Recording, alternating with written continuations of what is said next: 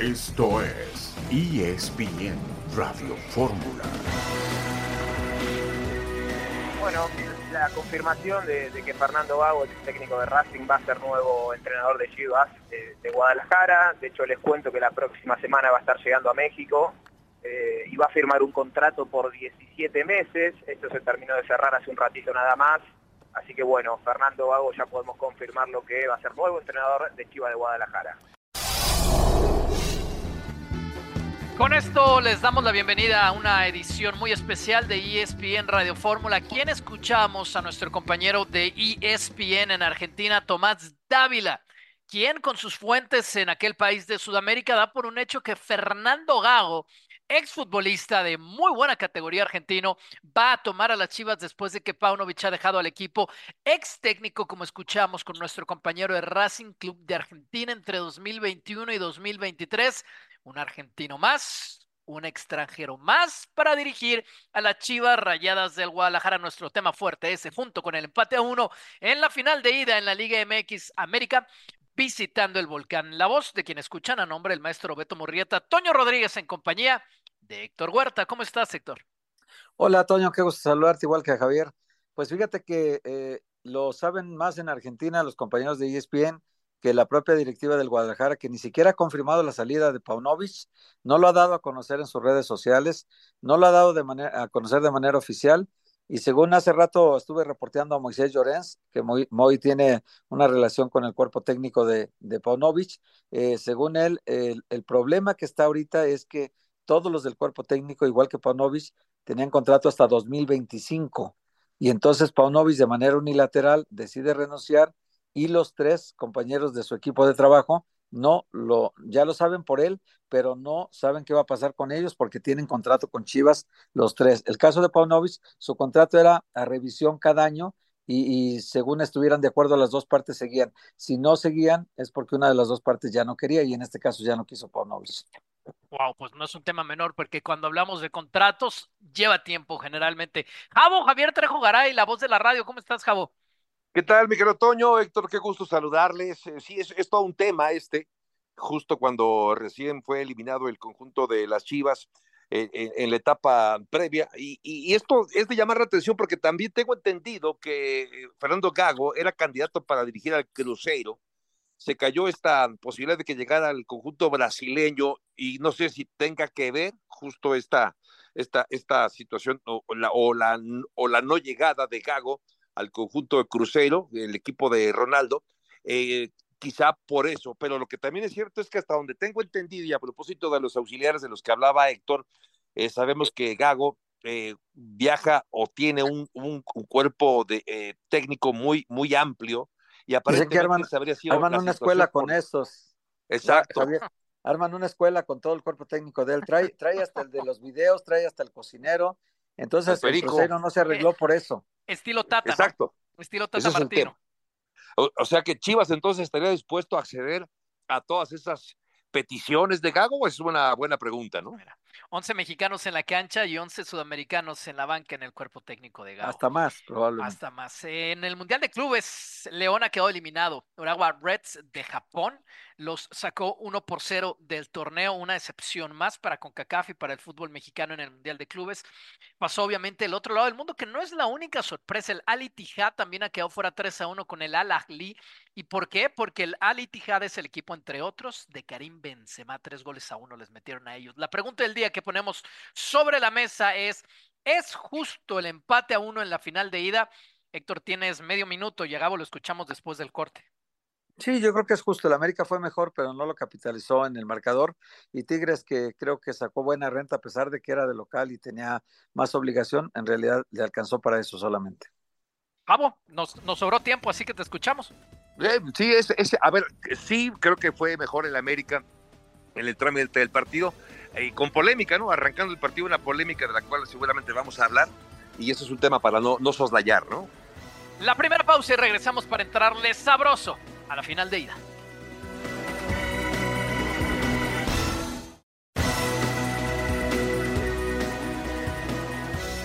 Información de hace exactamente 14 minutos. Voy a leer el comunicado firmado por el Club León. A partir de esta noche, el profesor Nicolás Larcamón ha dejado de ser director técnico del equipo. Es una decisión muy dolorosa para la institución porque corta un proyecto en el que teníamos muchas esperanzas puestas. De la misma manera, nos sentimos muy avergonzados por la forma en la que nos vamos del torneo más importante de nuestra historia. El Club León debe recuperar su mística. Esto lo colgaron en su cuenta oficial de X y ya lo verificamos con calma para ver que no nos estén metiendo un gol. Hace 15 minutos, quiere escuchar tu reacción, Héctor. Corrieron al Arcamón. Pues me parece normal, ¿eh? Normal porque la verdad es que el Arcamón no se acomodó nunca a León. Sí ganó el torneo de CONCACAF, lo ganó así como Los Ángeles anduvo no, muy bien y, y el equipo de, del Arcamón pues, aprovechó las condiciones, pero en realidad el torneo fue malo para el León, malo en lo general eh, quedó en la primera ronda contra el América y, no tuvo mayor aspiración de, meterse a la zona de, quienes disputan el título de verdad. El León nunca dio esa sensación y creo que el Arcamón se quedó corto con un plantel que me parece que era bueno, eh, al que Nacho Ambriz le sacaba siempre mucho provecho y ojalá se diera el reencuentro Ambriz-León, ¿no? Sería muy bueno, Ambriz está sin trabajo, el León busca técnico ahora Así que no sería malo. El Arcamón sí me parece que es un paso para atrás en su carrera, después de las buenas sensaciones que dejó en Puebla. ¿A ti no te parece que es demasiado precipitado, Javo? Sí, a ver, un poco, entiendo, sí, un poco, eh, porque como bien lo apunta Héctor, a ver, consigues, consigues ganar en CONCACAF y como quiera esto representa un logro para un equipo como, como el León, eh, que, que, acaba llegando a este Mundial de Clubes. Eh, sí, también me quedo con la misma idea de Héctor de que en Puebla sí fue, fue, fue como la revelación cuando el Arcamón estaba al frente del conjunto de la franja. De hecho, estas buenas actuaciones acaban llevándolo precisamente al equipo de, de León, pero también me quedo con esta idea de que el equipo le faltó algo más. De hecho, le alcanzó para meterlo al play-in todavía a, a León. Yo sí siento que fue precipitado, insisto, por lo que había hecho. No fue un torneo brillante, no fue un torneo espectacular, que pierdas en la primera ronda del Mundial de Clubes, tristemente ya es muy común para los equipos mexicanos que se han quedado ahí, no hemos llegado todavía a enfrentar esas potencias que te tocarían cuando pasas esa primera ronda, eh, y, no, digo que, que sea lo, lo, lo, lógico, pero si me parece que este equipo estaba consiguiendo cosas no tan relevantes, insisto, pero paso a paso parecía que iba caminando, a mí sí me, me sorprende un poco esta decisión de, de apartar al Arcamón al frente del equipo, ¿no? Sí, Oye, estoy, Toño, pero. Sí, a ver, Héctor. Pero los dos párrafos finales del comunicado son muy contundentes de que no estaban a gusto con él. Ahí te va, mira. Agradecemos a Nicolás y su cuerpo técnico por habernos traído hasta aquí como campeones de la CONCACAF. No lo olvidaremos. De la misma manera, ahí está lo bueno, mira, hoy nos sentimos avergonzados por la forma en que nos vamos del torneo más importante de nuestra historia. El club, esta parte, el Club León, León debe recuperar su mística, su identidad, la vocación y la valentía que siempre nos ha caracterizado. Si debe recuperar algo es porque lo perdió. Y si debe recuperar su identidad, su mística, la vocación y la valentía, pues es que el Arcamón no logró el objetivo y la directiva no estaba conforme con él. Pues mira, es una gran lectura entre líneas, bueno, no entre líneas, Hombre, literal, del, del comunicado. Literal, literal, tal sí. cual. Sí, sí, sí, y lo cierto es que se van hoy con ese 1-0. Nicolás Larcamón entonces deja de ser el técnico después de la derrota de León en su único partido, en su primer partido en este Mundial de Clubes contra el club japonés que los venció 1 a 0. El Urawa Reds. Y te agradecemos la espera especialmente y la comunicación, Tomás Dávila. Estamos llamando desde Ciudad de México hasta Argentina, nuestro compañero en ESPN, Tomás Dávila, que nos has dado pues la exclusiva en nuestro portal de el caso Fernando Gago y las Chivas. Adelante, Tomás, te escuchamos. ¿Qué información tienes? Compañeros, placer enorme saludarlos. Gran abrazo desde acá, desde Argentina. Bueno, la confirmación de que Fernando Gago va a ser nuevo entrenador de Chivas de Guadalajara. Va a estar viajando a México la próxima semana, muy probablemente el día lunes, y va a firmar allí un contrato por 17 meses. Eh, obviamente esto lo va a hacer cuando, cuando llegue a México, pero bueno, sí la confirmación, porque es algo que se cerró hace minutos nada más, de que va a ser nuevo entrenador de las Chivas. Hola, ¿cómo estás, eh, Fernando? Eh, me, da, mucho gusto saludarte. Primero, eh, este es el músculo de ESPN en Argentina. Luego hablé a España con Moisés Llorens. Moisés Llorens tiene relación con el cuerpo técnico de Paunovic. Me dicen eh, que, que, todo el cuerpo técnico está desconcertado, no sabe qué hacer, porque todos tienen contrato con el Guadalajara, Claudio Orseno, Miguel Ángel Gómez Nuno, Nuno, Gómez, perdón, y Tim Fortune están contratados por Chivas hasta 2025. ¿Qué sabes de todo esto?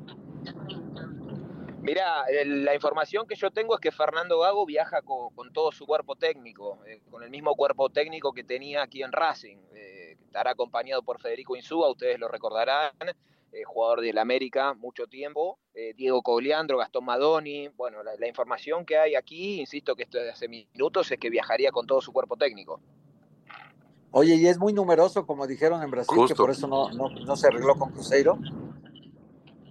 No, a ver, eh, hoy por hoy creo que los cuerpos técnicos generalmente están compuestos por, por bastantes personas. Eh, el de Gago obviamente es un cuerpo técnico numeroso, pero tampoco es que dista mucho del, del resto de los entrenadores. Eh, va a llevar a su preparador físico seguramente, Roberto Luzzi, y los ayudantes que te marcaba. Después habrá que ver si, si llevan listas de video también, pero aproximadamente son siete, ocho personas un número importante. ¿Qué tal? Te saludo con mucho gusto, Tomás. yo quisiera preguntarte a propósito de, de esta eh, llegada de, de, Gago, entendiendo que hay un pasado madridista, ¿no? Con, con Fernando Hierro, la comunicación que, que, que, pudo haber tenido con, con Hierro, se conocieron justamente cuando los dos eh, coincidieron en eh, el Real Madrid. Yo quisiera preguntarte, ¿sabes acaso, no sé qué tanto haya trascendido la propuesta económica de Chivas que pudo haberle presentado o cercano a qué cifra a, Gago, a Fernando Gago? Sí, mira, eh, sé que la propuesta, no sé el número exacto, sé que la propuesta fue buena, eh, pero principalmente lo que lo sedujo para, para, agarrar Chivas fue el proyecto deportivo. Es en algo que, que, Fernando Gago estaba muy interesado, eh, ha tenido diferentes ofertas en este mercado, recordemos que se fue de Racing el 30 de septiembre, han pasado ya casi eh, tres meses de aquel entonces, y bueno, dentro de ese interín la verdad que tuvo muchas ofertas, una fue como marcaban recién ustedes la de Cruzeiro, y en este caso Chivas lo sedujo por el lado deportivo, que es algo que mira mucho el ex técnico de Racing, más allá de lo económico, porque insisto, obviamente la, propuesta fue, suculenta. Oye, Tomás, eh, para que en México estén enterados de cómo va la trayectoria de Gago como entrenador, de futbolista, lo conocimos todos. Eh, ¿Cuáles han sido sus números más importantes? Bueno, a, ver, arrancó su carrera en Aldo Civi, donde no, no le fue bien, hoy es un equipo que milita en la segunda división de Argentina. De ahí sorpresivamente llega Racing, que generó realmente un poco de, incertidumbre, porque insisto, no le había ido bien en su primer club, y sin embargo en Racing ha hecho una muy buena campaña, principalmente en el año 2022, el año pasado, siendo el mejor equipo del año. Eh, y creo yo que fue el equipo que mejor jugó, le ganó dos finales a Boca, lo que le significaron dos títulos a Racing, y estuvo a un penal de poder ganar la Liga Argentina, literalmente a un penal, porque Racing empató 1 a 1, no sé si lo habrán visto el partido de, cierre del año pasado, empataba 1 a 1 con Rivers, si hacía el penal, se consagraba campeón, lo terminó errando y termina perdiendo el partido 2 a 1. Eh, es un técnico que eh, si le llega rápido a los jugadores como lo hizo en Racing, eh, van a ver un Chivas que va a jugar realmente muy bien al fútbol. Un equipo que se defiende con la pelota, que constantemente quiere tener la pelota. Cuando la pierde en Racing ha tenido problemas defensivos, si es que no, si es que le sacan el balón. Pero en líneas generales, insisto, si les llega rápido al jugador, creo que, que van a ver un muy buen equipo hablando de llegarle al jugador, el último técnico que realmente le llegó al equipo más mexicano que existe, es un técnico, Tomás, de tu país. El pelado Matías Almeida, vaya que le llegó a ese vestidor de Chivas, después lo termina perdiendo, pero los hizo campeones de liga, los hizo campeones de Copa, los hizo campeones de CONCACAF y dejó muy gratos recuerdos. De este lado, ahora sí que de este lado del continente, no hay todavía un comunicado oficial y con eso comenzamos nuestro programa. No hay un comunicado oficial del Guadalajara en el que diga, está pasando esto, Paunovic está fuera del equipo y tal. Solamente, Tomás, para dejarlo muy claro aquí en vivo en ESPN Radio Fórmula, con la exclusiva que tú nos traes, del lado de Fernando Gago, estás, Gago, perdón, está cerrado entonces. ¿Y cuándo nos decías que viaja a México? Sí, sí, del lado por lo menos de, aquí de Argentina y la información vinculada al entrenador está todo acordado. La idea es viajar la próxima semana y que firme un contrato por 17 meses. Eh, resta confirmar el día, insisto, del viaje. Sería el lunes, esto lo pongo en potencial, eh, pero sí, a mí me lo dan como confirmado, que es algo que se cerró en las últimas horas. Tomás Dávila de ESPN Argentina, te mandamos un abrazo. Qué oportuno tu enlace con nosotros. Muchísimas gracias a ustedes. Abrazo para todos. Pues ahí está Tomás Dávila. De, aquel lado, Héctor, no hay dudas. Las dudas, como dices, pueden estar en la oficina de Amauri, pero allá en Argentina, en la oficina de quien mueva a Gago, no hay ninguna duda. Bueno, la oficina de comunicación de Mauri no es precisamente la mejor de México, es terrible. Entonces, no, no nos extraña que todavía no hagan un comunicado. Eh, son muy dependientes de la orden del jefe, ahí nadie toma decisiones sin que lo autorice el jefe. Y el jefe seguramente le gusta este tipo de cosas, el misterio, o a lo mejor no tiene tiempo para el fútbol, como ha demostrado Mauri, que normalmente le interesa mucho más otras cosas que el fútbol.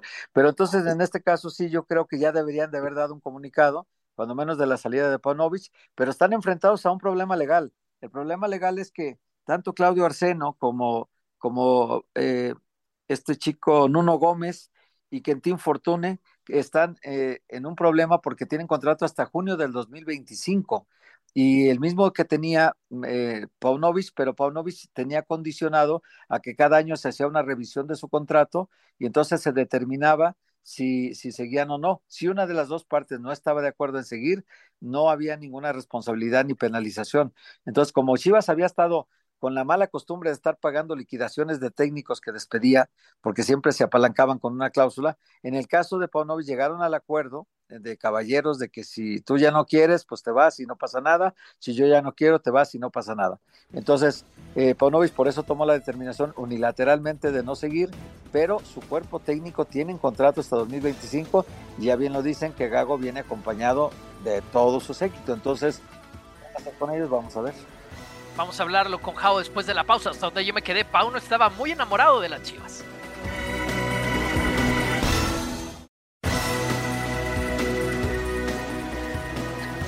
En un día de hoy lo que principalmente les queremos transmitir a los que van en el carro, donde sea, especialmente a la gente en Ciudad de México, es paciencia. Diciembre, viernes y quincena. Dios mío. Por allá vamos a andar en la calle en un rato más, así que esa paciencia que les pedimos a ustedes, ojalá que alguien nos alegre desde la radio como pretendemos hacerlo nosotros. A ver, Javo, ¿no Pau no estaba tan enamorado de Chivas que a media temporada decidió no ir a Almería para quedarse en México? Justo nos acordábamos del príncipe, ¿no? El príncipe de la canción que decía que el amor acaba, creo que acabó, acabó ocurriendo con muchas promesas que se hacen y que al final acaban en el olvido. Pero si bien tuvo un buen primer semestre, llevando el equipo hasta la final, estaba recapitulando mentalmente de lo que ocurrió en los últimos meses, en este segundo semestre, donde la pasó realmente mal el equipo de Chivas. Eh, del arranque del torneo Apertura 2023 inició muy bien.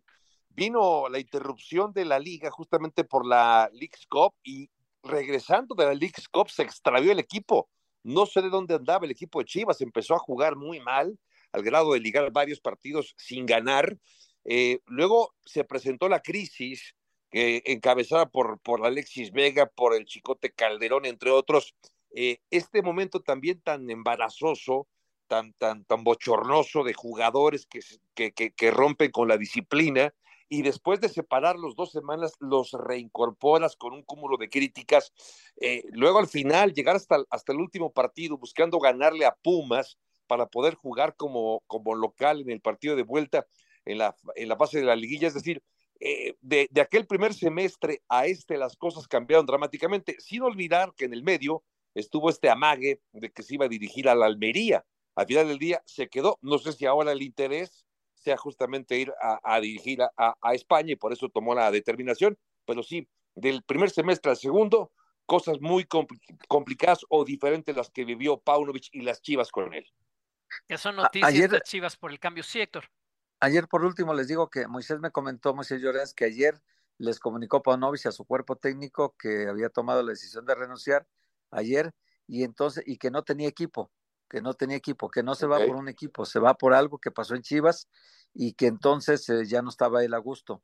Eh, también se habla en Guadalajara mucho del asunto del Pocho Guzmán, que pareciera que no, pero sí hubo un problema entre ellos y eso derivó en que el Pocho Guzmán ya no jugara prácticamente al cierre del torneo. Y entonces, y que la decisión de la directiva era que el Pocho Guzmán siguiera, pero la de Paunovic es que, que, se fuera del equipo. Puede ser uno de los, de los puntos de desencuentro que tuvieron, y de Alexis Vega, de la fiesta, Alexis Vega, el Chico Martínez y también el Chicote Calderón, que otro punto de desencuentro es que eh, Paunovic les dijo a los tres que ustedes nunca vuelven a jugar conmigo en el equipo y que poco a poco Hierro fue metiéndoselos, metiéndoselos, metiéndoselos, hasta que finalmente los tuvo que alinear en los últimos partidos, pero que fue este tipo de desencuentro lo que provocó su salida.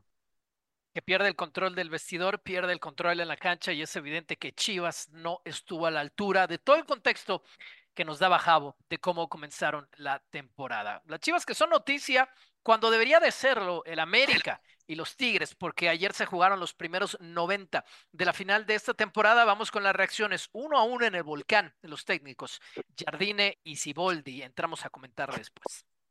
No siento que me haya equivocado porque a lo mejor eh, y respeto la opinión que, pueda tener contraria.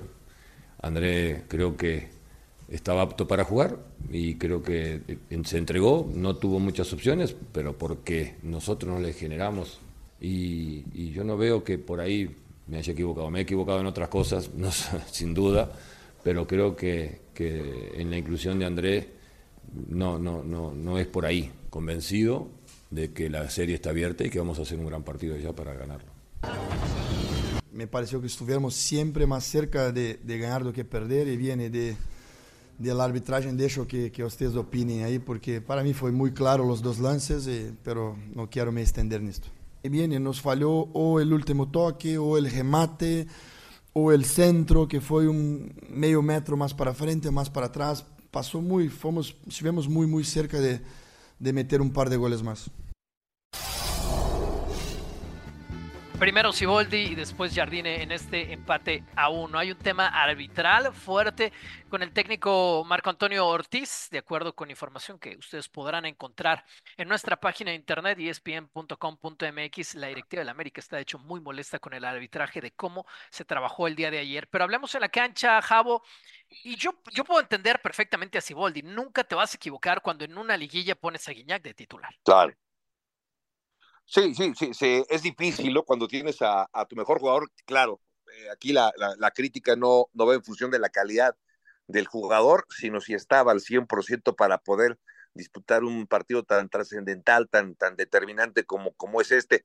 Pero me parece que tampoco puedes guardarte, es decir, si no arriesgas más allá de, de esto, creo que tampoco puedes guardar al mejor jugador. Los mejores jugadores tienen que responder en los momentos más importantes y por supuesto que André Pierre Guignac lo es. Así que alinearlo no me parece tan descabellado. Pero escuchaba también un poco la, esta, sensación de que el equipo de, de Tigres se queda, se queda en casa, juega, juega no tan bien como en otros partidos. Esto le abre la puerta a una América que tuvo opciones para ganar. La polémica del arranque del partido con esta expulsión que pudo haberse presentado para Carioca, que al final, bueno, decía Ramorrizo, ¿no? En nuestros espacios en fútbol picante, que, que sí, era, era, era una tarjeta roja. Y esto pudo haber abierto la puerta todavía a, una América que pudo haber sacado una, renta positiva.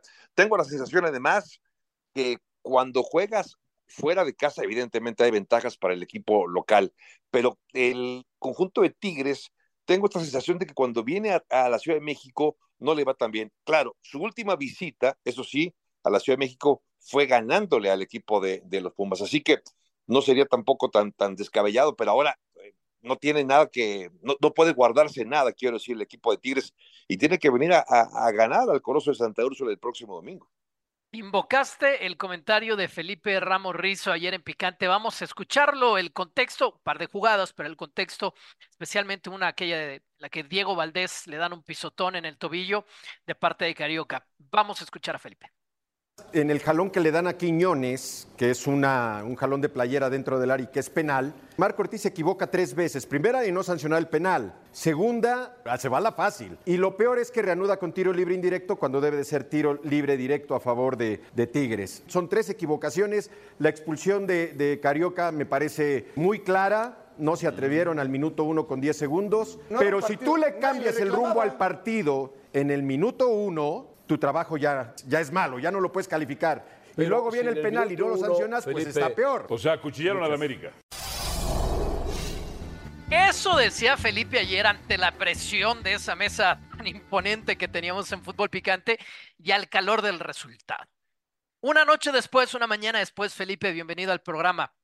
¿Qué piensas, digamos, más en frío después de analizar un poco más de las jugadas que ya tenías ayer en picante? Hola, Toño, ¿cómo están? Buenas tardes.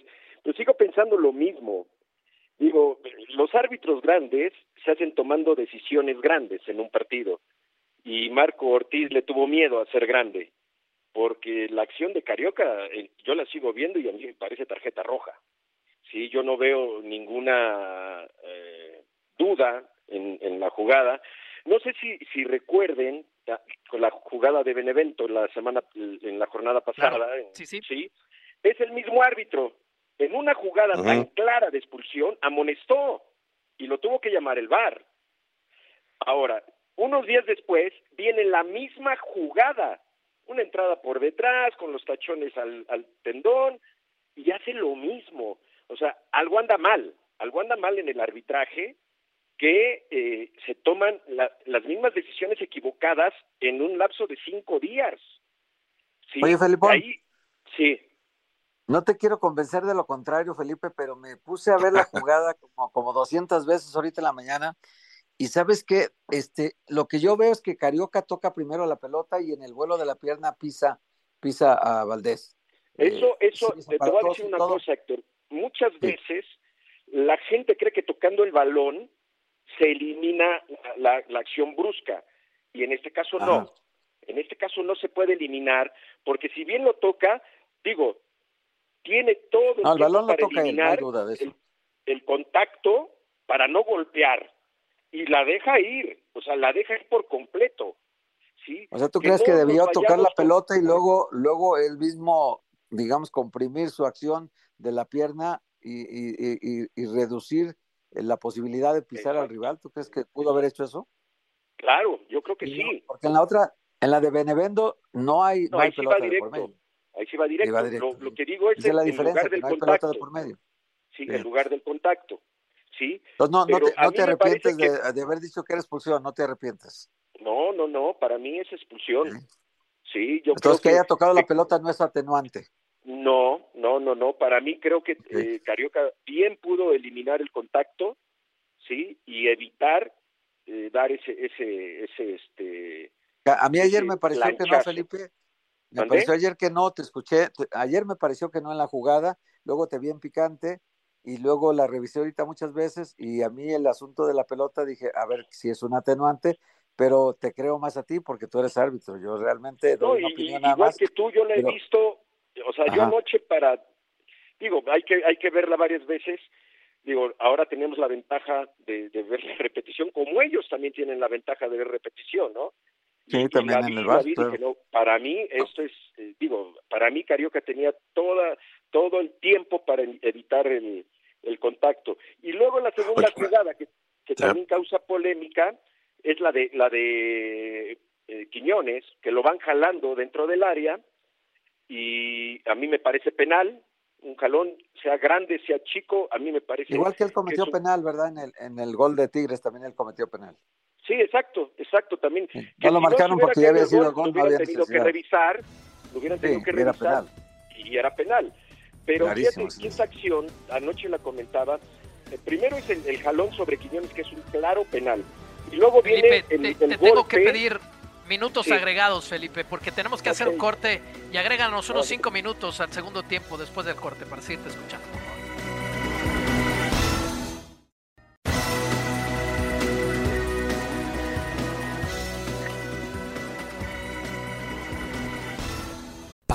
Determinación y constancia es lo que te hace campeón y mantiene tu actitud de ride or die baby.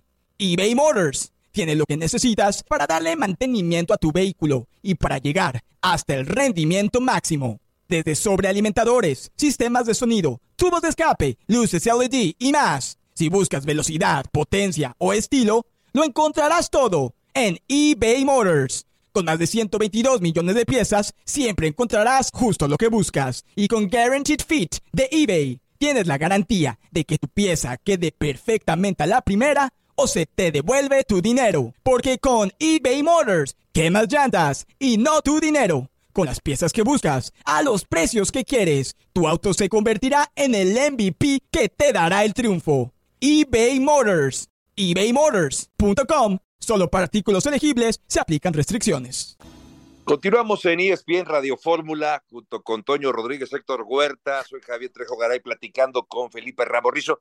Felipe, yo quisiera preguntarte, eh, eh, vamos, no, no quiero que interpretes lo que estaba pensando Marco Antonio Ortiz, el árbitro del partido de, de ayer entre Tigres y el conjunto del América, pero Quisiera preguntarte, ¿cuál es la determinación o qué crees que pasa por la mente de un eh, árbitro cuando en el minuto uno se presenta una jugada como esta? Es decir, ¿hay miedo, hay temor a ensuciar el partido, echar a perder una final? ¿Por qué este tipo de, de, de decisiones son tan complicadas tomarlas en el arranque del partido y no hacerlo en el minuto 45, en el minuto 50, Felipe? Porque no están completamente convencidos de lo que están haciendo, Javier, porque no, no, no planean un partido para que en los primeros minutos les pueda suceder esto. O sea, no, no toman el riesgo de decir, bueno. Carlos, lo siento, así sea el minuto uno, el minuto quince, pero no, no, no, desgraciadamente no planean eh, bien este tipo de partidos. Eh, Van pensando en que, eh, en que todo vaya bien, en que no haya jugadas de penal, que no haya jugadas de expulsión, y cuando te llega la grande, porque esas son las jugadas que te dan nombre, pues lógicamente les da temor, les da miedo de hacerlo. Entonces, pues son árbitros que seguirán ahí en, en un nivel de media tabla y que nunca van a crecer, porque no les gusta tomar decisiones importantes. Hablábamos de la de Ben- Benevendo, que se lo tuvo que decir el VAR cuando es una jugada peor que esta. Entonces, pues son árbitros que desafortunadamente no están convencidos, no quieren ser figuras, no quieren eh, sobresalir, ser estrellas, y bueno, pues lamentablemente ahí se quedarán. ¿Qué nos espera para la vuelta, Felipe? Mira, para mí, y yo dije durante todo el torneo que Adonai Escobedo para mí fue el mejor torneo, fue el mejor árbitro del torneo, es el mejor torneo que yo le he visto y creo que tiene la capacidad para poder dirigir a buen nivel, ¿no? Si sigue, si, si hace lo que hizo durante el torneo sereno, tranquilo, tomando buenas decisiones, no se intimidó para expulsar, si hace eso, créeme que va a ser un gran trabajo y creo que sellaría uno de sus mejores torneos y eso lo confirmaría como el mejor árbitro de este momento. Te mandamos un abrazo hasta la Baticueva, Felipe Ramos Rizo. Gracias igualmente a todos, un fuerte abrazo.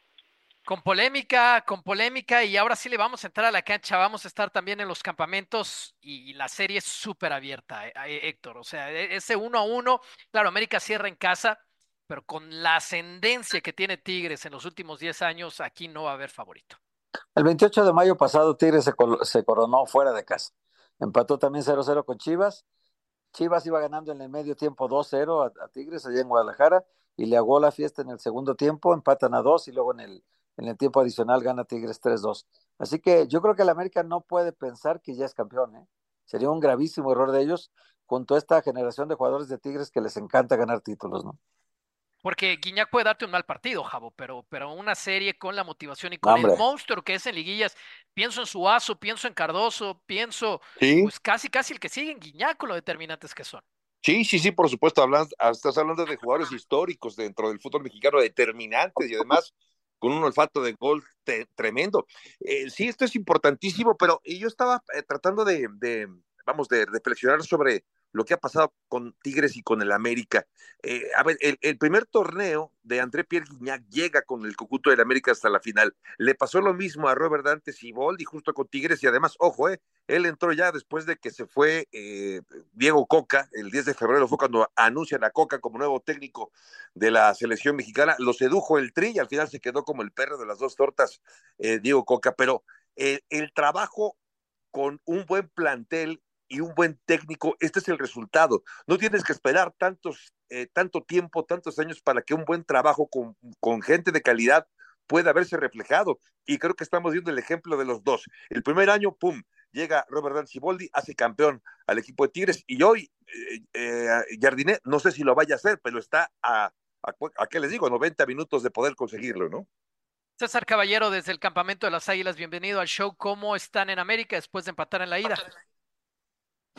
Hola Toñito, ¿cómo estás? Qué gusto saludarte. Mira, te puedo decir que el América, eh, si bien eh, no está preocupado por lo que fue este partido de ida, consideran que fue un buen resultado el que se traen a la cancha del Estadio Azteca, también consideran que se quedaron cortos, que pudieron haberse llevado una ventaja al Estadio Azteca, que pudieron haber marcado por lo menos un gol más en San Nicolás de los Garza y afrontar este partido de vuelta con esa ventaja y con esa tranquilidad que te hubiera otorgado el tener todavía un gol más en la pizarra. Sin embargo, entienden que esta situación eh, ya pasó, no hay tiempo para lamentarse, no hay tiempo para ponerse a llorar. El día de hoy regresaron a los entrenamientos, hicieron una práctica a puerta cerrada, pasando el mediodía fue cuando comenzó. En general, o el enfoque general fue la de recuperar a los futbolistas al 100% físicamente, los que fueron titulares hicieron eh, solamente trabajo regenerativo, un poco de gimnasio, mientras que los suplentes hicieron eh, fútbol de la mano de Andrés Jardine. Por supuesto que hay confianza de que se va a levantar el título de liga el próximo domingo, pero hay esa incomodidad al interior del grupo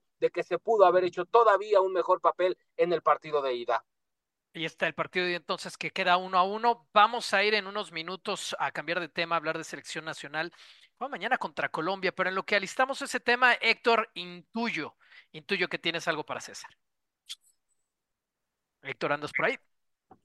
Extra, el empate solo le llevaría tiempo extra. Yo le pregunto a César, porque el América tiene necesidad de ganar. ¿Habrá posibilidad de que el Cabecita o Leo Suárez arranquen este partido o mantendrá a los mismos once que arrancaron en Monterrey? ¿Cómo estás, Héctor? Qué gusto saludarte. Mira, el día de hoy solo fue regenerativo, no hubo interescuadras. Eh, seguramente vamos a tener más información eh, sobre ese tema el día de mañana, que sea el último entrenamiento. Eh, lo que sé y lo que me han dicho es que lo más probable es que repita el mismo cuadro que enfrentó este partido de ida en San Nicolás. ¿Cuál sería la única duda? El tema de la lateral derecha, Miguel Ayun y Kevin Álvarez han estado alternando un partido cada uno, pero de ahí en adelante me parece que Andrés Jardine cree que ya encontró a su alineación ideal y es mucho, muy probable que mantenga este mismo equipo para el encuentro de vuelta, aunque no podemos descartar alguna modificación, pero repito, eh, tendremos un panorama más claro el día de mañana. Lo que me gustaría tocar también es el tema de Diego Valdés, eh, presentó una inflamación importante en el tobillo izquierdo después de esa entrada de Rafael Carioca, apenas al minuto uno de la ida eh, de la gran final. Era una situación que preocupaba un poco al cuerpo técnico americanista. Sin embargo, les tengo buenas noticias a toda la gente de las Águilas. Eh, ha evolucionado bien Diego en las últimas horas y va a estar presente en el partido de vuelta. Se espera que el día de mañana se reincorpore de lleno al trabajo con el resto de sus compañeros. La inflamación ha ido cediendo de forma importante, entonces lo más probable es que lo veamos y lo veamos como titular a Diego Valdés el próximo domingo por la noche en la cancha del Estadio Azteca. César Caballero, muchísimas gracias. Saludos. Nos vamos a la Sultana con Oscar Gallardo con el reporte de los Tigres. Oscar, aquí estamos. Javier Trejo Garay, Héctor Huerta, Toño Rodríguez. ¿Cómo amanece el campeón después de ese 1 a 1 en la ida? ¿Cómo estás, Toño? Fuerte abrazo, amigos de ESPN Radio Fórmula. Fuerte abrazo para todos en la mesa. Bueno, pues, Toño, me parece que el equipo de Tigres está ilusionado, veo sonrisas, esto te lo puedo decir después del convivio que Robert Dantes y Boldi le organizó a sus futbolistas después de la práctica que fue regenerativa principalmente. Con detalles de lo que sucedió en el entrenamiento, bueno, ya lo comentábamos, trabajo regenerativo para los elementos que fueron titulares. La buena noticia para Siboldi fue que Luis Quiñones elemento que está en la recta final de su recuperación tras un desgarro que sufrió en su pierna izquierda. Hoy pudo entrenar al parejo en campo, ejercicios con balón, quizá una carga menor a la del el resto de sus compañeros, pero participó en el 90%. Toño, Luis Quiñones quiere estar en la final, quiere jugar en su entorno, así lo, lo han manifestado. Y todo el plantel va a viajar la única duda, Toño, es el tema de Samir Caetano. Se le realizaron estudios por las molestias musculares que sufrió en su pierna izquierda, pero también estará en esta concentración. Ya lo que te platicaba, Toño, después del entrenamiento, Siboldi organizó un convivio, quedó a un lado la carne asada. Tú perfectamente conoces que los convivios en el volcán siempre tienen carne asada. Bueno, hoy el menú fueron tacos de chicharrón y Siboldi le compró obsequios a todos los futbolistas y organizó un intercambio. Por ahí vimos a, Juan Pablo Vigón como el pípila cargando una pantalla listo para ver los reportes de ESPN. Este es el ambiente que viven los Tigres. Toño, mañana a las 11 práctica puerta abierta en el volcán, la afición incomparable invitada y a las 4 el vuelo charter a Toluca. Perfecto, se ganó la pantalla que todos quieren en la posada de la empresa, entonces Bigón, bien por él, tiene un asador gigante, gigante saliendo del área de vestidores en el volcán que bien saben utilizar en Monterrey. Gracias, te mandamos un abrazo, Oscar. Gracias, Toño, fuerte abrazo para, para todos. Y antes de ir con tema selección nacional, vamos a hablar de la NFL. Comenzó la semana 15, Javo, y qué rayos pasó en ese Raiders contra Chargers. Sí, sí, sí, es increíble, Toño, lo que, lo que ocurrió. Lo más dramático, irónico y hasta absurdo es que hace apenas cinco días el equipo de los eh, Raiders de Las Vegas enfrentando a Minnesota no anotó un solo punto. De hecho, el partido acabó 3 a 0 con un gol de campo anotado por Minnesota cuando quedaban solamente dos minutos para que terminara el partido. Parecía que iba a ser un partido de bajas también este jueves, pero al final se acaba despachando con la cuchara grande, tan grande como para anotar 63 puntos ante el equipo de los cargadores de Los Ángeles en una eh, derrota humillante, me lo parece, una derrota humillante sin duda para el equipo de cargadores eh, y que se suma a la gran cantidad de derrotas, tropiezos, sin sabores y decepciones que había dejado el equipo, no solamente en este año, sino las dos temporadas anteriores. Y esto, eh, ayer le preguntaban en conferencia de prensa justamente al entrenador en jefe, bueno, que dejó de ser, por cierto, el entrenador en jefe del equipo de los cargadores de, de Los Ángeles, le preguntaban acerca de si él pensaba que podía seguir siendo el entrenador para el próximo, para a partir del día de hoy, es decir, eh, eh, amaneciendo este día. Pues no, la verdad las cosas es que hoy mismo acaban anunciando la salida justamente del entrenador del equipo de los cargadores de Los Ángeles, que ahora se incluso se me escapa a Brandon Staley, se me estaba escapando el nombre, Brandon Staley, que yo creo, Toño, que había cometido muchos errores como para que hubieran tomado la decisión desde antes, pero esta humillación ya era insoportable. Creo que se tardaron en, quitar, en cortar a Brandon Staley, pero finalmente ya no va a estar más en las laterales. Pues qué paliza para comenzar esta semana 15, que básicamente es la recta final de la temporada regular en la NFL y que va a incluir esta semana el día domingo los Bills jugando contra los Cowboys. Eh, partido duro para, para el equipo de Dallas Cowboys. Sí, es un partido duro, un partido bravo. Eh, va a jugar como visitante. Estaba viendo las condiciones climatológicas para el domingo, otoño. No parece que vaya a ser tanto frío. Es decir, el partido se va a jugar aproximadamente en 4, 5, 6 grados sobre cero, lo cual no es un clima tan frío como puede ser en Buffalo en esta época del año, lo cual parece que es una buena noticia, por supuesto, para, para el equipo de los Vaqueros de Dallas. Ojo que viene de ganarle en fila a dos equipos con marca ganadora. Le ganó a Seattle, le ganó recientemente a Filadelfia y parecería que hoy con estos argumentos el equipo está para cosas o para empresas más importantes. Vamos a ver si lo consigue. No será fácil el rival, ¿eh? Búfalo. Oiga, una pregunta. Eh, leí algo de Jerry Jones que decía que, que su segunda casa de ellos sería México, que, que si acepta que si se sacrifica un partido en casa, él preferiría jugar en la Ciudad de México, que no quiere en otro lugar que lo estaban queriendo llevar a Brasil o a Inglaterra o a dónde lo querían llevar? Yo, sí, a ver, la, opción de, de, viajar a Brasil está abierta porque todavía hasta en este momento, Héctor, no se ha determinado qué equipo sería eh, o qué equipos serán los que jueguen allá en Sao Paulo el próximo año. lo quiere, eh, según veo, ¿eh? Miami aparentemente es una opción, justamente porque es el equipo que tiene, digamos que la licencia para hacer marketing justamente en Brasil. Esa es una opción. No sé si, a ver, entiendo que Jerry Jones sabe de la importancia del mercado mexicano, sabe que hay una gran base de aficionados mexicanos eh, de los vaqueros de Dallas, pero no sé si fue también un tema como de cortesía, ¿eh? porque ya sabemos que, que Jerry Jones se las gasta, se las gasta solo, y entonces sí creo que está consciente de ello, pero no sé si fue más como para quedar bien con la afición mexicana que realmente la idea de que espera que, algún día los vaqueros de Dallas jueguen en México. O sea, si, es necesario, me lo imagino perfecto Jerry Jones eh, echándose unas margaritas en Brasil. O sea, unas caipiriñas, quiero decir, en Brasil sin ningún problema. Eh, pues sí, vamos, o cantando el mariachi, si es que después vinieran a México, sería lo mismo. Vamos con reacciones de Jimmy Lozano, cambiamos de tema y vamos a cerrar con, con lo que prometimos. México enfrenta mañana a la selección de Colombia para cerrar con un buen mole el año futbolístico el Tri.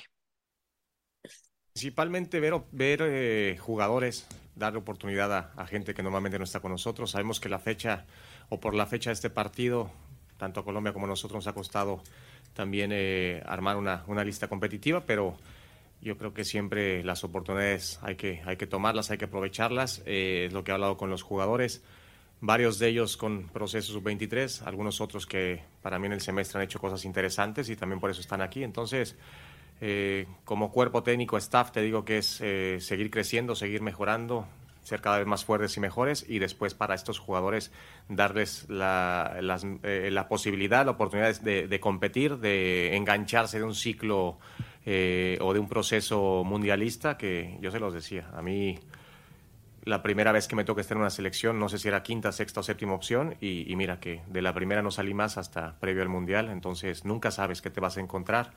Eh, el día a día cuenta muchísimo, Gibran, porque muchas veces te puede gustar más o menos un jugador, pero en el día a día vas viendo cosas que, que nada más con verlo un sábado un domingo en, la cancha no, no te percatas. Entonces, un poco de lo, de lo que estamos buscando para esta, para esta convocatoria. Aparte, es pues, un gran rival, ¿no? Un rival de Conmebol, un rival importante, un rival que, que viene haciendo las cosas bastante bien. Entonces, creo que es un para cerrar el año es, es, es, es una buena eh, es una buena eh, un buen partido, eh, un buen escenario y, esperemos dar lo mejor de nosotros. Romeritos con mole, ¿no, Héctor? Sí, hombre, pues es un partido molerísimo, molerísimo, ahora sí. Y sabes qué, a mí me, se me hace que esto de abaratar la camisa de la selección a nadie le beneficia, ¿no? Salvo a las finanzas de la Federación Mexicana de Fútbol. Pero a nadie le beneficia. Rodrigo López de, Pumas, suplente toda la temporada. Y ahora en selección nacional, ¿no? Rodrigo Huescas, que está empezando apenas su carrera, que apenas como que da algunos avisitos, como puede ser un buen jugador interesante, eh, también convocado. Y así, entonces, yo creo que salvo César Huerta, el resto de la convocatoria, y Julio González tal vez, pero el resto de la convocatoria igual pueden estar y no estar, da lo mismo. Es muy complicada. Yo sé que el, el, Jimmy Lozano sufrió mucho para armar esta lista. Los equipos le negaron muchos jugadores, mucho, mucho. Y también sé que otros estaban de vacaciones. Alexis Vega está en Nueva York ahí presumiendo en fotos su gran vida en Nueva York, todo dar ahí. Imagínate, ¿qué le va a importar un partido contra Colombia? No le importa. Sufriendo. Imagínate. No, y él tendría que ser un jugador que en esta lista sería un jugador importantísimo para esta lista, no para este partido, y atractivo de tribuna. Y luego a la gente en el Coliseo de Los Ángeles, allá en Estados Unidos, le están ofreciendo en carteles, en anuncios, en, en, promoción, les están ofreciendo caras que no van a estar ahí. Pues o sea, jugadores que no, no están llamados siquiera y los están poniendo como el gancho promocional para que la gente compre boletos. También eso no me gusta que engañen a la gente, ¿no? Pues la gente tan noble y, con, con, dólares, además ahora más por, por la época del año. ¿Tú cómo lo ves, Javo?